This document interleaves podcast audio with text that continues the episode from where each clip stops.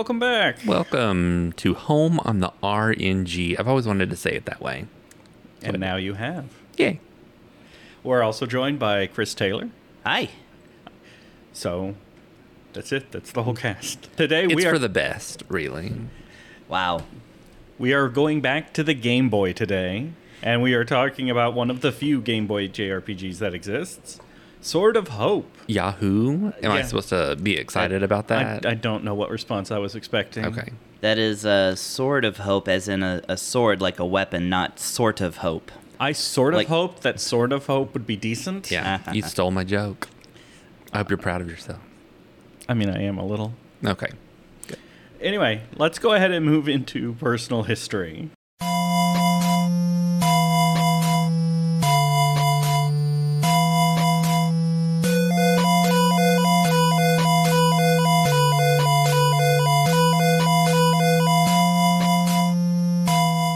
So I have no personal history with this. I didn't even know this game existed until I saw Chris put it on his Facebook page like a year ago or two years ago that he picked it up at a garage uh, a garage sale. Did I? No. Uh, well, I bought. I, I knew about the game because I bought Sword of Hope two like twenty years ago, and uh, and then I found Sword of Hope one in, in just a regular game store. But it was it was years ago. I must have been resharing or something. Sharing an old memory. must have been. I never find anything at garage sales except like old lady clothes, Um, which I love, by the way. I mean, I found several of the uh, Final Fantasy Legends at a yard sale. once. ooh, that's Nice. exciting. So, Sword of Hope was developed by Kemco and published by Seika. It came out in Japan in 1989 and in the US in 1991. And it was known as Selection in Japan, if I'm not mistaken. I believe it. Yep. Russ, did, Selection, selection with some kind of subtitle. Russ, did you have any personal history? I don't have no, I don't have any personal history with this game. What's funny, what Chris mentioned is that he bought Sword of Hope 2 many years ago, and I never bought so- Sword of Hope 2, but that's the one that I had played before, like in the past. And so when you said that we were doing Sword of Hope for the next review, I was thinking Sword of Hope 2 in my mind. so when I played this one, I thought, well, this isn't the game I played before. And I'm not impressed. I mean, not to have like spoilers for the for the end of this review, but It's Selection Erabareshi Mono. yeah, hmm Pardon my pronunciation. yeah. And I wanted to point out, I thought it was interesting that it was developed by Kemco because I thought Kemco was a company that didn't exist until it started making all of those. It's that company that makes like 4,000 mobile RPGs every year that are very generic looking. Yes. and like have very weird names. And I didn't know that that company existed before like the 2000s when they started making those games, but apparently they've been around since 1984. oh yeah. So I got that history of JRPGs book from Bitmap Games and or Bitmap Books and they mention Kemco and they actually like there's thousands of them. We're not going to address them all, but here's like 5 that are worth Yeah, mentioning. yeah. And I think I added a couple of those to our to oh, playlist Oh, but well, they're at you. they're at the end of the to playlist. So when we're 70 Yeah, which means that we'll be like mm-hmm. in the retirement home reviewing them. I'm probably okay with that. Exactly. Enough of my mental faculties will have left me. at While that we're point. still waiting for Persona 6. Mhm. Not that I have a lot of mental faculties right now as it is, but yeah, I was um, I was interested in the fact that Kemco has been around forever. Chris, did you have any personal history with the game? Uh, with this game, not a whole lot. Like I um, I, I have a lot of history with Kemco, that's for sure. Because uh, you guys go through something together? I mean, I, I guess was it a rough breakup? No, Are you a no, big no. big as Divine Hearts fan? I funny enough, I've played most of those games Oh, wow. for the other podcasts that I contribute to. We, uh, I, I'm te- technically the Kemco guy, so not only do I know about Kemco and Exe Create, which is the company that made the Mm-hmm. Asdivine series and uh, you know whatnot, but they also uh, team up with another team called Hitpoint, who make much better RPGs, but less frequently. And That's probably for the best. I would rather play a much better RPG less often. I, I like them, but I will admit they are all kind of middling. Um, Even if they're good, I feel like they look so generic yeah. that it like turns me off from even trying them. But in the same era, when I first got a Super Nintendo and we were renting games, I was like, well, I, I naturally gravitated towards anything adventure looking. So one of the first games I played was Lagoon, which I remember Lagoon. published by Kemco, Yep. not Kemco Seika, but Kemco. I mean, Kemco is largely a publisher, Mm-hmm. and in the in the um in Sort of Hope, they actually are also the developer, which occasionally happened. And I think what it is is that they saw Shadowgate, which they had converted from Yeah. a, an older Apple II game that was developed, you know, on the West Hemisphere, and uh, they were like. We could do this too, but it needs to have RPG battles. and so, literally, they were just like, okay, we made Shadowgate with RPG battles. By the way, it's for the Game Boy. Right. and oh, did they add some RPG battles? they did. They really felt like that was the selling point, apparently. So let's go ahead and get into actually reviewing the game. yeah. And, and move into story and characters.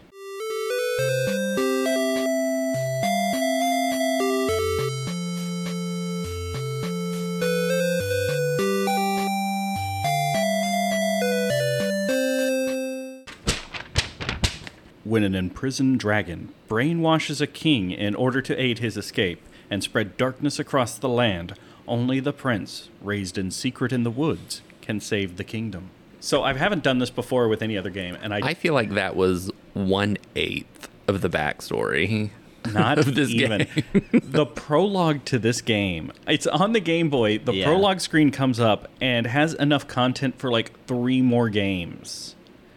The It, it does go on. I have it here. I have the entire prologue copied here, and I'm going to read it. All right. The setup for this game has more plot than the entirety of Arcana, by the way. True. What do you What do you need to know about Arcana? It's you're a guy and you got cards. By the way, you are a card. Yeah. What a card. Here is a legend of one chosen by destiny, who must destroy a looming darkness, returning the light of a kingdom. There was a brave king who ruled the peaceful country of Rikar, who, one day, became overwhelmed by an evil dragon. The dragon had once been bound by the hex of a sword thrust into the heart of his likeness, but the beast was able to instill strong visions of wisdom and power in the king, which brought forth the hidden evil in his heart. The dragon soon had complete control of him. The possessed king was then urged to remove the sword from the ancient painting, and when he did, darkness spilled over the land. The country declined greatly as fear in its people increased. The dragon summoned the evil power Mammon and commanded that he turn the people into trees. It was truly dark across the land, but there was a ray of hope the birth of Prince Theo. The king grew angry at the prince, for on his left arm was a birthmark shaped like a dagger. This omen made the king rage until one day he drew his sword with intent to bring it down upon the prince. A brave knight named Pascal was astonished and risked his own life to rescue Prince Theo. Pascal then fled with the prince to the forest. For fortunately, there were three powerful magicians who, to prevent the evil from spreading, concealed the king and his castle underground. One of the magicians had retrieved the Sword of Hope, which had been pulled from the painting. Then, three magicians secured themselves behind locked gates. Time has passed. The tide is turning. Now, a truly important mission awaits you. On the Game Boy. Yeah. So like half a sentence at a time. Yeah. Oh my God. That that just- is two games Yeah. right there. They just had to wait for him to turn 16 so that he could start on his brave mission to take down his father. Uh, an average playthrough of the game is about 11 hours, which is the same amount of time it takes to beat Quest 64. For the same amount of time it takes to read that prologue as well. My God. That is so much story. Yeah, that is way too much story for the game that we are then presented. Russ, tell us about the characters. You mean the of Sword of Hope. character, Theo, Uh, there's three magicians as the well. The character, and Pascal, and the trees that you can talk to? Yes. I mean, I guess that was. I guess. I guess I enjoyed that they followed through on the fact that people were turned into trees. I mean, that was interesting. But other than that, there's not uh, not really much to say other than Theo. This is this is where I realized that we were not playing Sword of Hope two because The title didn't give it away? Well, because it was just there was no party. Oh, you get a party in two. Mm, mm-hmm. There are more people to talk about, but here it's just Theo, who I guess doesn't need a personality after you've just spent eleven hours reading that introduction. You feel like you have all the knowledge you need of Theo. I wanted to know anything about any of those other people mentioned in the backstory. I gotta wonder if the instruction book has just like this full biography on him that you know you're supposed Yeah. to keep in mind. That's usually where they hid that stuff. Mm-hmm. His favorite dessert is pudding. Oh boy. His blood type is AB. They do blood types a lot. I've found. Japanese like blood types. It, yeah. It's kind of, mm. as I understand in Japan, it's a little bit like an as, astro, like what we Right. consider astrological star signs. It's just like some personality sorting BS. Oh, I couldn't date a type A blood type. You know what they're like. Yeah, exactly. I don't even know my blood type. I don't either. Uh, I only know mine because we had to find out when my dad was real sick Mm, if we mm-hmm. could donate my liver. Ah, gotcha. I'm a, yeah, I'm, I'm a, O negative, which is the good one. I'm a, I'm a giver. Yeah, my mom is, so they want her blood real bad. yeah. I'm a Libra, but my blood type is Sagittarius. Yeah. All right. Um, so let's go ahead and talk about the combat system.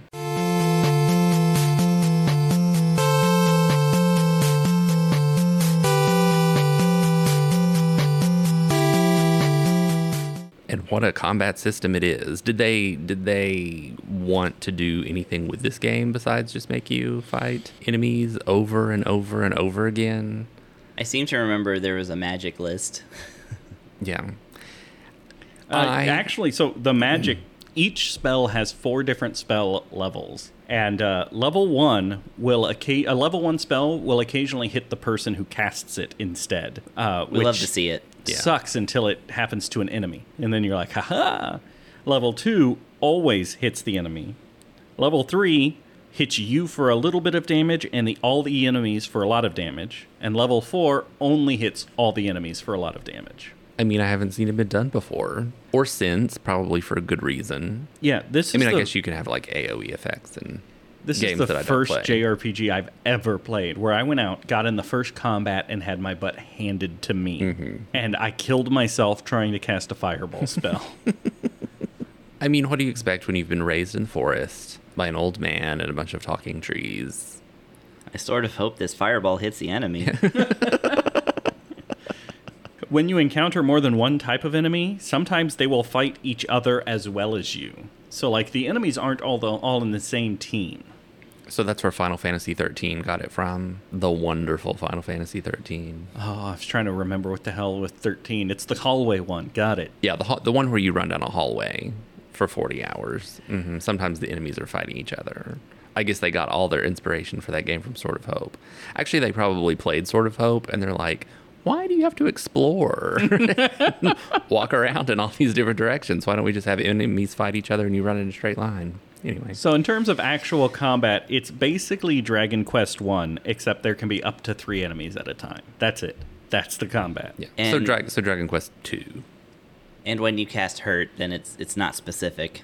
Yeah. Somebody's gonna hurt if I cast this. The thing that really bothered me about the combat is, first of all, it took me a hot minute to figure out that, like, the little dot on the screen where you move is supposed to show you if, like, an enemy encounter is in that area. But it's not 100% But reliable. it does not. No, it actually doesn't do anything. And then you can be like exploring a screen, like clicking on things, and then it's like, oh, suddenly you're in a battle again.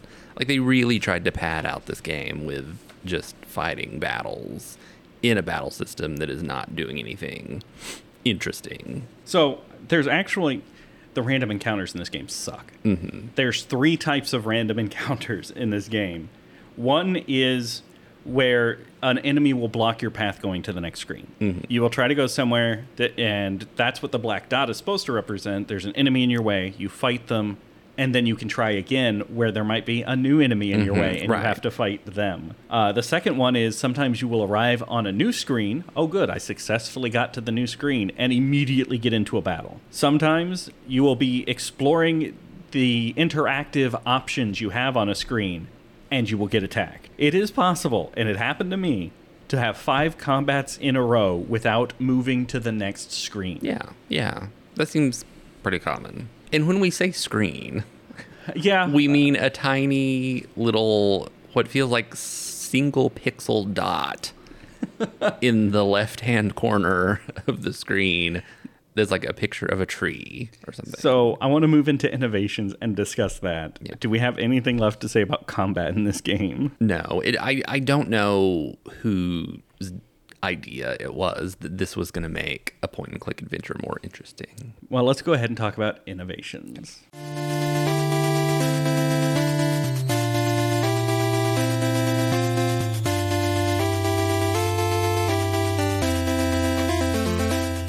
So, as we've alluded to, the look of this game is very different from normal, and I'm going to kind of hijack this a little bit to do the history of video games. In the beginning, there were text only adventure games. I'm just going to take a nap. Zork, uh, Hitchhiker's Guide to the Galaxy, these sorts of the where you it's all text. Uh, Leather Goddesses of Phobos, another classic example. What about the leather goddesses of Deimos? There's not one, but there is a Leather Goddesses of Phobos too that is not a text adventure. Okay. Um, and then eventually, of course, thanks to Sierra and uh, Haunted Mansion, I think they we developed computer graphics for video games. You really are telling the history. But there's an in between step. Uh, and anybody who's played Deja Vu or The Uninvited on NES or any of the Legend interactive games, uh, Spellcasting 101, Eric the Unready, the Superhero League of Hoboken on the PC, is familiar with this, where there is now graphics, kind of. It really borrows heavily from like Windows 3.1 when you would have individual windows all over the mm-hmm. screen. And in the upper right will be the scene you're looking at, taking up maybe a fourth of the screen if you're lucky. And it's a static image of the environment that you're in. On the left side is a column of potential actions that you can take and objects that you can interact with in the scene that you're in. The bottom third of the screen is the running commentary. So if you looked it's just the description of what's mm-hmm. there and then there's also going to be a compass crammed in somewhere to let you know which directions you can leave the screen from it's a busy look But I would say that in a game like Deja Vu or like Shadowgate, it works. it mostly worked Yeah. when it was used on pc and the nes but it's not a style that stayed around for long No. it is it is very busy and it communicates a lot of unnecessary detail all the time And it's maybe not a screen that works on the Game Boy. Yeah, who the hell looked at? Okay, we got six windows of information. Let's put them on a tiny portable screen. It really is. There is. Oh my god, the images are so small you can't see what you're dealing Right. with. I mean, I played this on an emulator. Can you imagine playing it on an actual Game Boy? I did. so you can. I can't imagine with my memory. Did you have to use your Game Boy Light and magnifier? Magnifier. I I had a, a backlit Game Boy by that point, but Okay. yeah, that would have been a nightmare. but I mean, everything was a nightmare with a little worm light or whatever. you just made do with it. so How da- did we survive? How did? I had the magnifier with the light. Yeah, I had the magnifier with the light too. nice. That's how we made it through the 80s and 90s. Death in this game is pretty negligible. Uh, I mean, when you die, you're teleported back to the starting house. Your health and MP are set to 20.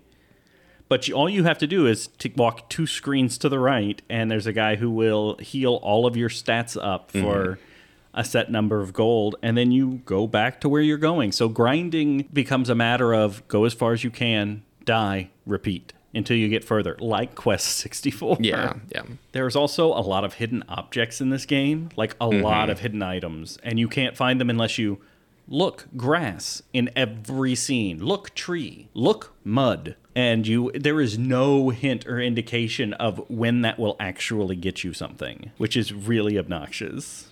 I always like to look in the mud. You know, it would help if they had like maybe a, a screen showing the scene that you're in, so that you can like maybe see a clue or something like that. Instead of generic forest scene Right. number 73. Right. yeah. trees. Oh, look, more trees.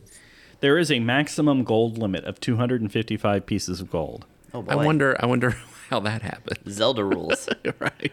But after ha- the halfway point in the game or so, you no longer need gold for anything but healing. Mm-hmm. So it's kind of pointless. That's a lot of RPGs, though. It has a password system. Mm-hmm. It's a Game Boy. For me, the idea of a Game Boy or any handheld is it needs to be something that can be turned off at a moment's notice. You're out on the go with it. I'm picturing you're the kid playing it in the car on a road trip, right? In order to save your progress in this game, you have to teleport to the shaman and ask the shaman for your password, which is a very long series of symbols that you will then have to write down. So, you're in the car, and your dad says, All right, turn it off. We're going in to get something to eat. Hold on just a couple minutes, Dad. I got to finish this fight, teleport back to the shaman, and then can you lend me a pen and paper? I'm going to need a pen and paper before I can turn this off. Because we don't have camera phones in this era. We certainly don't. It is- Unless it is this era, in which case that scenario becomes way more hilarious. it is inexcusable for a, a portable game not to just have a save and quick save function. well, at least a, a portable RPG, certainly. Yeah, anything that's going to take you.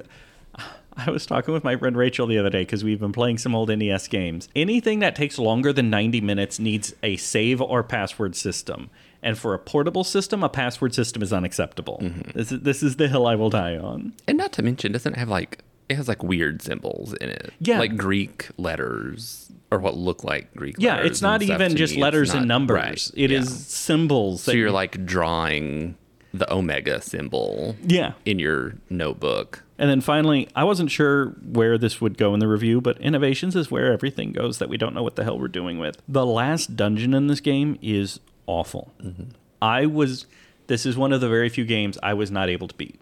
I just, I l- could not beat the game. Going forward, I'm just going to take your word for everything that you're saying. You didn't get I to did the not last get dungeon. to the last dungeon. No, I understood what this game was doing before I got to the last. The last dungeon is incredibly long and complex with random teleporting rooms. They're not labeled. You just step into them and whoop. And there's an enemy called a druid. The druids are practically immune to all physical and magical attacks unless you've leveled up enough to have the most powerful spell in the game, which is a lot of leveling. Uh, I was nowhere close, and I was doing fine in all the dungeons. And then I stepped in here and met the druids. I went online to look at walkthroughs. How do I deal with druids? And they say if you all every walkthrough I found said if you encounter a druid, run run away. If you encounter two or three druids in a party, you're gonna die. Period. Mm-hmm. So it really is trying to get through this final dungeon, which is long and complex, and hoping the RNG is on your side and you don't encounter this one very common enemy throughout the dungeon.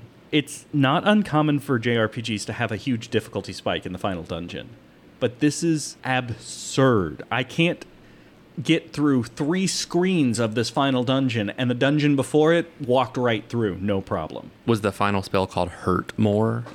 No, but that's how I felt. Uh, yeah, It's no wonder they only ported the second game to the 3DS. the the last dungeon ruins this game. Like it was a it was an okay experience. It was it was not enthralling me, but it was fine. It was a perfectly acceptable portable JRPG experience until that final dungeon where it's like no, you can't do this.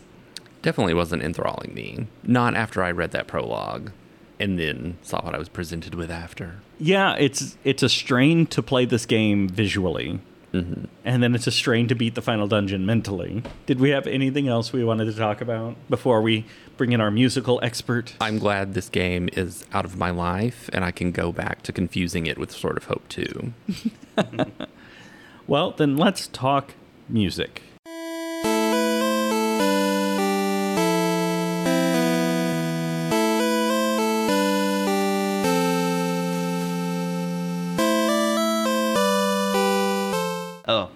Have to intro myself.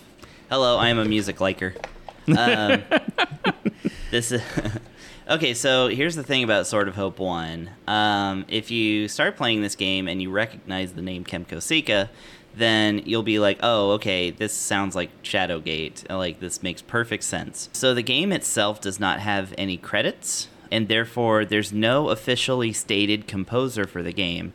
However, looking at Kemco Seika and looking at like their other conversions and original games and things like that, and just listening to the sound, then you you can tell it's one Hiroyuki Masuno, who basically was like Kemco's guy in terms of like their and their 8-bit and on through some of the 16-bit stuff like you know Drakkhen and uh, uh, Dragon View, but going on as early as like you know Ghost Lion and again the Shadowgate Deja Vu uninvited games. So his 8-bit sound is very much uh, defined by a little trick that composers used back then where they would make the melody have an echo effect.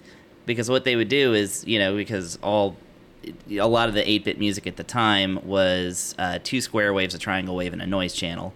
So your square waves like where your melodies come from. And they can sound identical so a trick that composers used is they would play one note on the square wave and then the exact same note a little later thus creating what we guitarists call a delay effect. You'll know the delay effect in practice because it's like all shoegaze and indie rock uses that on their guitars and like U2's The Edge uh, sounds like he's playing a wall of guitars when he's just playing like a little, a dinky little chord, but he has a, a delay pedal that's sending it into like the stratosphere. and um, so this is kind of the edge of, of video game music back then because everything that this guy did, you know, it wasn't a whole lot of harmonies because he would dedicate both of the sa- the uh, melody channels to making an echoey effect on everything, and then he would just uh, play it in a in a basic arpeggio and yeah, that was basically the sound. Uh, I don't really have to describe it too much because if you've heard Shadowgate, if you've heard Deja Vu, you know, any of that kind of stuff, Ghost Lion is also like this. You'll know the sound, and if you don't know the sound, then I, I just described it and it doesn't make any sense. also, we keep mentioning the uninvited Deja Vu and Shadowgate. I learned recently you can get the three of them as a very cheap bundle on the PS4. It's Yeah. like it was like 99 Oh, cents when I got it for the 3 NES games. So if you want to see this graphical mm-hmm. effect done decently, Yeah. this I would graphical say, layout, well, I enjoyed me some Shadowgate and some Yeah, Deja Vu Shadowgate's back in the day. yeah, I enjoyed. De- I remember in Deja Vu particularly. There, we're talking. We're just having memories of better games now. Yeah. There's a, a mugger who tries to steal your money, and you encounter him three times in the game. And the first two times, you can avoid him by just punching him in the face. right? The first time Yeah. you punch him in the face, he goes away. The second time he shows up with a black eye, you can punch him in the face and walk away. The third time, he's got like the bandage over the nose, the black eye, and if you try to punch him in the face, he shoots you when you die. nice. Yeah, that let that be a lesson to you. I don't know. yeah, the only only Only- punch them twice. Yeah. At least in America.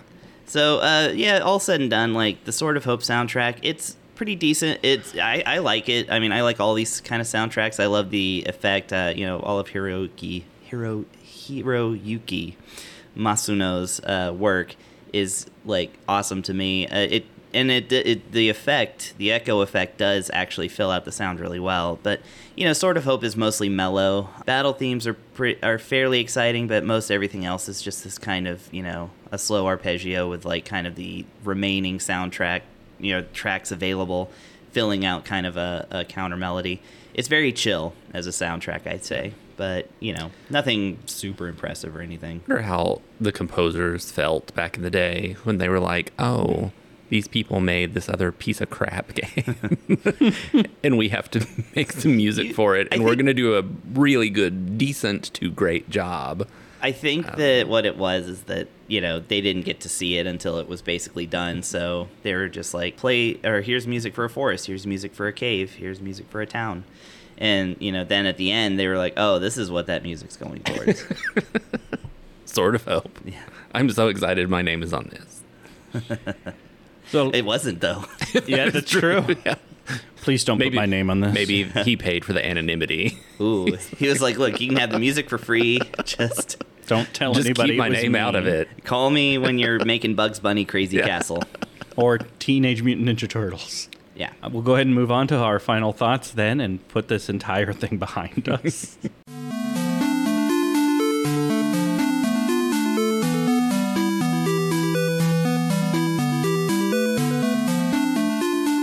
Well, I mean, my final thought is that I wish we'd played Sword of Hope 2 because that's what I remembered in my mind. I didn't finish this game. It uh, it was definitely an experience, but I will probably not be playing it again. And I give it one tree turned into a human out of five. I actually I haven't beaten this game either, but I do plan on going through it at some point because I really I would like to play it and Sword of Hope 2 kind of back to back, but you know, that's for another day. That could never happen. So I don't have a rating system. I'm just going to say it's cool. Check out the soundtrack. Before the final dungeon, I was planning on giving the game a B. I found it to just be a very it was a good time waster, right? It was interesting because it was different from most JRPGs and it didn't require a lot of thought. Like it was really just a thing to pass time with and I was kind That- of that enjoying is a it for that. glowing endorsement so far. Time waster. You don't really have to think about it. Yeah, the the grinding was just very like I'll watch a TV show while playing this in the background. It's fine. But after that final dungeon, I have to give it a C. Uh, I, I hate that none of us were able to finish this game, but you know sometimes you just can't.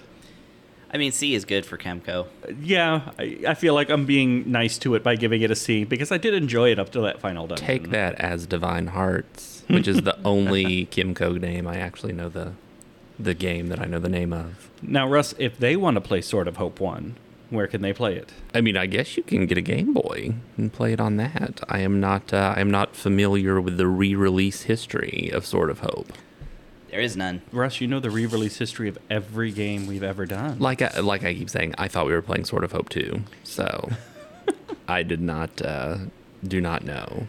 All right. Well, before we sign off, we can go around and do some plugs for other media, other things that people would like. Uh, I I have gotten into the TikTok lately, and I wanted to mention three TikTok people that I really like, real quick. Oh, Um, mercy. So, and I'll put these in the description, so you don't have to worry about spelling these. I'll, you know, if you're curious about looking up my TikTok people, you could just look in the description for the episode. Flickerspark writes skits where she plays Death and all of the other characters, Death's receptionist Martha, and all of the various people and gods that she encounters along the way. The dialogue is written to go 100 miles a minute. It's Death at Stars Hollow, essentially. I find it really enjoyable. Mr. Kurtwise mostly does he acts out D and D skits silently, and he plays all of the characters with different costumes and prop changes to be the different party members, and it usually results in the bard just busting a move, uh, and it's very enjoyable. And then there's Megan Ciafre.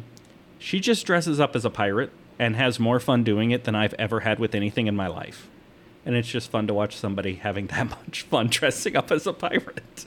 These are the sort of moments that make me feel old because I kind of think, what is happening to our society? We're just for fun watching a woman dress up as a pirate. She's having In- a really good time. I'm sure she's having a great time. No, no disparage against her. I've not seen these TikToks, but uh, I'm new to the TikTok game. Russ just signed up 30 minutes ago. I really did. Yeah.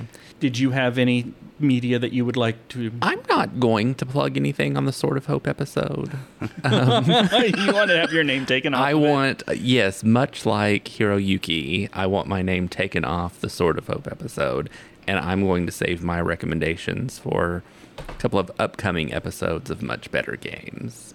I'm going to shout out uh, Kemco itself and say that uh, you should play all of the games that they, they have available now, a sample of which include Archlion Saga, Everdark Tower, Alvastia Chronicles, Antiquia Lost, Armed Emeth, Asdivine Dios, Asdivine Hearts, Asdivine Hearts 2, Asdivine Chimera, Bonds of the Sky, Citizens Unite, uh, Earth X Space, Crystal Ortha, Dragon Sinker, Fernz Gate, Dragon's Odyssey, uh, Legend of the Tetrarchs, uh, Marenian Tavern Story, Patty and the Hungry God, Mom Hid My Game, Mom Hid My Game too, uh, Monster Viator, Overrogue, Revenant Saga, Seek Hearts, Sephirothic Stories, and Sword of Elpisia. Very nice. I didn't know that Asdivine was a whole uh, was a whole series Oh, there. yeah. It's I might have to jump into those. I There's like- also didn't realize that these games were on the Switch. Yeah, I've got 25 of them right here. Very Yeah, nice. You- for, you can't see it at home, guys. But it, while Russ was talking about not wanting to plug anything, Chris pulled out his Switch and just started listing off things from his library. Well, I have my the rest of my summer planned now. So, uh, since I mentioned earlier the the Bitmap books history of JRPGs, I do have the notes for the Kemco games that they recommend as particularly good. Uh, Dragon Sinker, Dark Gate, if you like job class games. Uh, Alvastia Chronicles, if you like recruiting characters. Uh, and Rusted Emeth for. Uh, it's basically a post-apocalyptic I, series. I want to I want to quickly echo that Alvastia Chronicles shout out. They talk about how many characters you can recruit. They also should mention the type of characters you can recruit. You can have a dresser as in your party, Oh, nice. like a chest of drawers. nice. It also I says enjoy that, your party can be, contain up to 13 people. Yes, but you don't want the people. You want the weird things. There's you can you can have a house plant in your party. It's amazing. That's nice. Okay. Yeah. Seriously, summer planned There you go. as Divine Summer plus whatever that one is where you can recruit a dresser. Alvastia Chronicles. Alvastia Chronicles. All right, so we will see you next time when we are talking about a cross that's been chronoed. Yay! This is this is why I delayed my plug until our next episode. You want to talk about it in the Chrono Cross Yes. review? Russ may not be happy with me in the Chrono Cross review, so stick I around. It's going to understand be a fun criticism one. of Chrono Cross. It's fine. It just it bounces off of me. It's like water off a duck's back. Yeah. We'll, we'll see you guys there. Thank you. Bye.